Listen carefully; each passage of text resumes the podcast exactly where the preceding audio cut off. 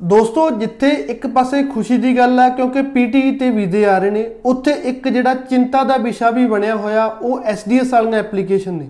ਹੁਣ ਐਸਡੀਐਸ ਵਾਲੀਆਂ ਐਪਲੀਕੇਸ਼ਨਾਂ ਦੇ ਵਿੱਚ ਵੀਜ਼ਾ ਜਿਹੜਾ ਰਿਫਿਊਜ਼ ਹੋ ਰਿਹਾ ਐਂਡ ਬਹੁਤ ਵੱਡੇ ਲੈਵਲ ਤੇ ਹੋ ਰਿਹਾ। ਜੇ ਕੋਈ ਵੀ ਬੰਦਾ ਇਸ ਚੀਜ਼ ਨੂੰ ਡਿਨਾਈ ਨਹੀਂ ਕਰ ਸਕਦਾ ਵੀ ਐਸਡੀਐਸ ਦੀ ਰਿਫਿਊਜ਼ਲ ਨਹੀਂ ਆ ਰਹੀ, ਚੰਗੀਆਂ ਚੰਗੀਆਂ ਐਪਲੀਕੇਸ਼ਨ ਹੁੰਦੀਆਂ, ਐਪਲੀਕੈਂਟ ਦੇ 7 8 ਬੈਂਡ ਹੁੰਦੇ ਆ ਰੀਸੈਂਟ ਪਾਸ ਪਾਸ ਆਊਟ ਹੁੰਦੇ ਆ ਇਵਨ ਕਿ ਦੀ ਬੈਚਲਰ ਕੀਤੀ ਹੈ ਕਿ ਦੀ 12th ਕੀਤੀ ਹੈ ਚੰਗਾ ਕਾਲਜ ਚੰਗਾ ਕੋਰਸ ਐਂਡ ਚੰਗੀ ਪ੍ਰੈਜੈਂਟੇਸ਼ਨ ਦਿੱਤੀ ਜਾਂਦੀ ਹੈ ਬਟ 4 ਮਹੀਨਿਆਂ ਦੀ ਵੇਟ ਜਾਂ 3 ਮਹੀਨਿਆਂ ਦੀ ਵੇਟ ਤੋਂ ਬਾਅਦ ਜਿਹੜਾ ਵੀਜ਼ਾ ਰਿਫਿਊਜ਼ ਹੋ ਜਾਂਦਾ।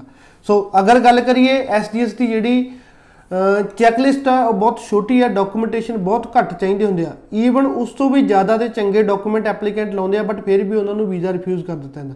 ਹੁਣ ਐਸਡੀਐਸ ਦੇ ਵਿੱਚ ਕੀ ਪੰਜ ਮੇਨ ਚੀਜ਼ਾਂ ਮੰਗੀਆਂ ਗਈਆਂ?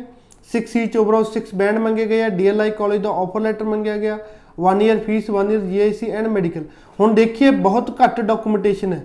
ਬਟ ਜਿਹੜੇ ਐਪਲੀਕੈਂਟ ਹੁੰਦੇ ਉਹਨਾਂ ਕੋਲ ਬਹੁਤ ਕੁਝ ਇਸ ਤੋਂ ਵੀ ਜ਼ਿਆਦਾ ਹੁੰਦਾ। ਇੱਕ ਚੰਗਾ ਸਟੱਡੀ ਪਲਾਨ ਹੁੰਦਾ। ਈਵਨ ਕਈ ਫੰਡਸ ਵੀ ਸ਼ੋ ਕਰਦੇ ਨੇ। ਬੈਂਡਸ ਵੀ ਅੱਛੇ ਹੁੰਦੇ ਨੇ। ਫੀਸ ਵੀ ਪੇ ਕੀਤੀ ਹੁੰਦੀ ਹੈ। ਜੀਆਈਸੀ ਵੀ ਪੇ ਹੁੰਦਾ। ਇਨਕਮ ਦੇ ਪ੍ਰੂਫ ਵੀ ਲਾਉਂਦੇ ਆ ਬਟ ਵੀਜ਼ਾ ਰਿਫਿਊਜ਼ ਹੋ ਜਾਂਦਾ। ਸੋ ਇਹ ਮੈਂ ਤੁਹਾਨੂੰ ਪਹਿਲਾਂ ਦੱਸਿਆ ਵੀ ਕੋਈ ਇੱਕ ਦੋ ਬੱਚਿਆਂ ਨਾਲ ਨਹੀਂ ਹੋ ਰਿਹਾ। ਨੰਬਰ ਆਫ ਐਪਲੀਕੇਸ਼ਨਾਂ ਨੇ। ਹੁਣ ਕਿਉਂਕਿ ਅਗਰ ਗੱਲ ਕਰੀਏ ਐਸਡੀਐਸ ਦੇ ਵਿੱਚ ਜਿਹੜੀਆਂ ਬਹੁਤ ਪਿਛਲੇ ਸਾਲ ਬਹੁਤ ਸਾਰੀਆਂ ਕੰਟਰੀਜ਼ ਹੋਰ ਐਡ ਕਰਤੀਆਂ ਸੀ ਐਸਡੀਐਸ ਪ੍ਰੋਗਰਾਮ ਜਦੋਂ ਸਟਾਰਟ ਕੀਤਾ ਸੀ, ਇੱਕ ਲਿਮਟਿਡ ਜੀਆਂ ਕੰਟਰੀਜ਼ ਇਹਦੇ ਵਿੱਚ ਐਡ ਕੀਤੀਆਂ ਗਈਆਂ। ਬਟ ਪਿੱਛੇ ਜੇ ਜਦੋਂ ਇਹਦੇ ਵਿੱਚ ਕੁਝ ਰੂਲ ਚੇਂਜਸ ਹੋਏ, ਤਾਂ ਬਹੁਤ ਸਾਰੀਆਂ ਕੰਟਰੀਆਂ ਜਿਹੜੀਆਂ ਉਹਦੇ ਵਿੱਚ ਐਡ ਕਰ ਦਿੱਤੀਆਂ ਗਈਆਂ। ਤੇ ਇਹ ਇਕੱਲਾ ਇੰਡੀਆ ਦਾ ਹੀ ਹਾਲ ਨਹੀਂ 올 ਓਵਰ ਵਰਲਡ ਦੇ ਵਿੱਚ ਜਿੰਨੀਆਂ ਕੰਟਰੀਆਂ ਐਸਡੀਐਸ ਦੇ ਵਿੱਚ ਆ ਰਹੀਆਂ, ਉਹਨਾਂ ਦਾ ਜਿਹੜਾ ਰਿਫਿਊਜ਼ਲ ਰੇਟ ਸੇਮ ਹੀ ਹੈ। ਇੱਕ ਆਰਟੀਕਲ ਇੱਕ ਛਪਿਆ ਸੀ, ਜੋ ਇੱਕ ਕੈਨੇਡੀਅਨ ਇਮੀਗ੍ਰੇਸ਼ਨ ਲਾਇਰ ਦੀ ਐਸੋਸੀਏਸ਼ਨ ਹੈ। ਸੀਲਾ ਉਸ ਨੂੰ ਕਿਹਾ ਜਾਂਦਾ ਹੈ। ਉਸ ਦੇ ਵਿੱਚ ਦਸੰਬਰ 2021 ਦੇ ਵਿੱਚ ਆਰਟੀਕਲ ਛਪਿਆ ਸੀ। ਉਹਦੇ ਵਿੱਚ ਕਲੀਅਰ ਹੋਇਆ ਸੀ ਵੀ ਜਿਹੜਾ 2018 ਦੇ ਵਿੱਚ ਜਿਹੜਾ ਸਕਸੈਸ ਰੇਟ ਸੀਗਾ ਆਈ ਥਿੰਕ 32 ਤੋਂ 33% ਦੇ ਕਰੀਬ ਸੀ। ਬਟ ਜਿਹੜਾ ਰਿਫਿਊਜ਼ਲ ਰੇਟ ਜਿਹੜਾ 32 ਤੋਂ 33% ਸੀ ਬਟ ਅਗਰ ਆਪਾਂ ਗੱਲ ਕਰੀਏ ਸਾਲ 2020 ਦੀ, ਤੇ ਜਿਹੜਾ ਇਹ ਰਿਫਿਊਜ਼ਲ ਰੇਟ ਆ 58 ਤੋਂ 60% ਚਲਾ ਗਿਆ। ਹੁਣ ਤੁਸੀਂ ਸਿੰਪਲ ਲਾ ਕੇ ਦੇਖੋ ਵੀ 100 ਦੇ ਵਿੱਚੋਂ 60 ਤੋਂ 58 ਤੋਂ 60 ਫਾਈਲਾਂ ਰਿਫਿਊਜ਼ ਹੋ ਰਹੀਆਂ। ਇਸ ਦੇ ਵਿੱਚ ਐਪਲੀਕੈਂਟ ਦਾ ਕੀ ਕਸੂਰ ਆ ਤੇ ਇਸ ਦੇ ਵਿੱਚ ਕੰਸਲਟੈਂਟ ਦਾ ਕੀ ਕਸੂਰ ਆ? ਕੰਸਲਟੈਂਟ ਵੀ ਜਿਹੜੇ ਹੈਗੇ ਚੰਗੇ ਤਰੀਕੇ ਨਾਲ ਮਿਹਨਤ ਕਰਦੇ ਆ, ਜਦੋਂ ਵੀਜ਼ਾ ਰਿਫਿਊਜ਼ ਹੋ ਜਾਂਦਾ, ਕਿਤੇ ਨਾ ਕਿਤੇ ਸਟੂਡੈਂਟ ਤਾਂ ਕੰਸਲਟੈਂਟ ਤੇ ਉਸ ਚੀਜ਼ ਦਾ ਦੋਸ਼ ਮੜ ਦਿੰਦਾ ਬਟ ਕੰਸਲਟੈਂਟ ਕੋਲ ਕੁਝ ਵੀ ਆਪਸ਼ਨ ਨਹੀਂ ਹੁੰਦੀ। ਇਸ ਚੀਜ਼ ਨੂੰ ਦੱਸਣ ਦੇ ਲਈ ਵੀ ਤੁਹਾਡਾ ਵੀਜ਼ਾ ਰਿਫਿਊਜ਼ ਹੋ ਰਿਹਾ, ਕਿਉਂ ਹੋ ਰਿਹਾ? ਹੁਣ ਐਪਲੀਕੈਂਟ ਤਾਂ ਪੁੱਛਦਾ ਜੀ, ਦੱਸੋ ਘਾਟ ਕਿਸ ਚੀਜ਼ ਦੀ ਹੈ? ਘਾਟ ਐਪਲੀਕੇਸ਼ਨ ਦੇ ਵਿੱਚ ਕੁਝ ਹੁੰਦੀ ਨਹੀਂ, ਤਾਂ ਉਹਨੂੰ ਕੀ ਦੱਸਿਆ ਜਾਵੇ? ਕਿਉਂ ਵੀਜ਼ਾ ਰਿਫਿਊਜ਼ ਹੋ ਰਿਹਾ?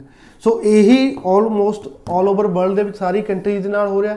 ਇੱਕ ਵੈਸਟ ਅਫਰੀਕਾ ਦੀ ਕੰਟਰੀ ਆ ਗਾਨਾ ਉੱਥੋਂ ਦੀ ਇੱਕ ਜਿਹੜੀ ਸਟੂਡੈਂਟ ਸੀਗਾ, ਉਹਦਾ ਵੀਜ਼ਾ ਰਿਫਿਊਜ਼ ਹੋ ਗਿਆ। ਤਾਂ ਉਸਨੇ ਜੁਡੀਸ਼ੀਅਲ ਰਿਵਿਊ ਦੇ ਵਿੱਚ ਅਪਲਾਈ ਕੀਤਾ। ਹੁਣ ਅਸੀਂ ਵੀ ਜੁਡੀਸ਼ੀਅਲ ਰਿਵਿਊ ਕਰ ਰਹੇ ਹਾਂ। ਜੁਡੀਸ਼ੀਅਲ ਰਿਵਿਊ ਜਦੋਂ ਕਰਦੇ ਆ ਕੋਰਟ ਦੇ ਵਿੱਚ ਐਪਲੀਕੇਸ਼ਨ ਜਾਂਦੀ ਹੈ। ਫੈਡਰਲ ਕੋਰਟ ਦੇ ਵਿੱਚ ਚਾਹੇ ਹੀਅਰਿੰਗ ਹੁੰਦੀ ਹੈ, ਚਾਹੇ ਸੈਟਲਮੈਂਟ ਹੁੰਦੀ ਹੈ। ਤਾਂ ਬਹੁਤ ਕੁਝ ਸਿੱਖਣ ਨੂੰ ਮਿਲਦਾ, ਬਹੁਤ ਅੰਦਰ ਦੀਆਂ ਗੱਲਾਂ ਜਿਹੜੀਆਂ ਬਾਹਰ ਆਉਂਦੀਆਂ।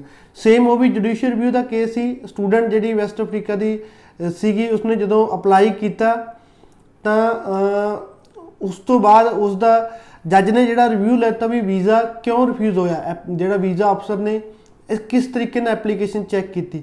ਤਾਂ ਉੱਥੇ ਪਹਿਲੀ ਵਾਰ ਇਹ ਚੀਜ਼ ਕਲੀਅਰ ਹੋਈ ਸੀ ਕਿ ਹਾਈ ਕਮਿਸ਼ਨ ਕੋਈ ਜਿਹੜਾ ਸੌਫਟਵੇਅਰ ਯੂਜ਼ ਕਰ ਰਹੀ ਹੈ, ਸ਼ੀਨੁਕ ਸੌਫਟਵੇਅਰ ਹੈ, ਉਹ ਸੌਫਟਵੇਅਰ ਦੀ ਹੈਲਪ ਦੇ ਨਾਲ ਉਹ ਡਿਸੀਜਨ ਲੈ ਰਹੀ ਹੈ।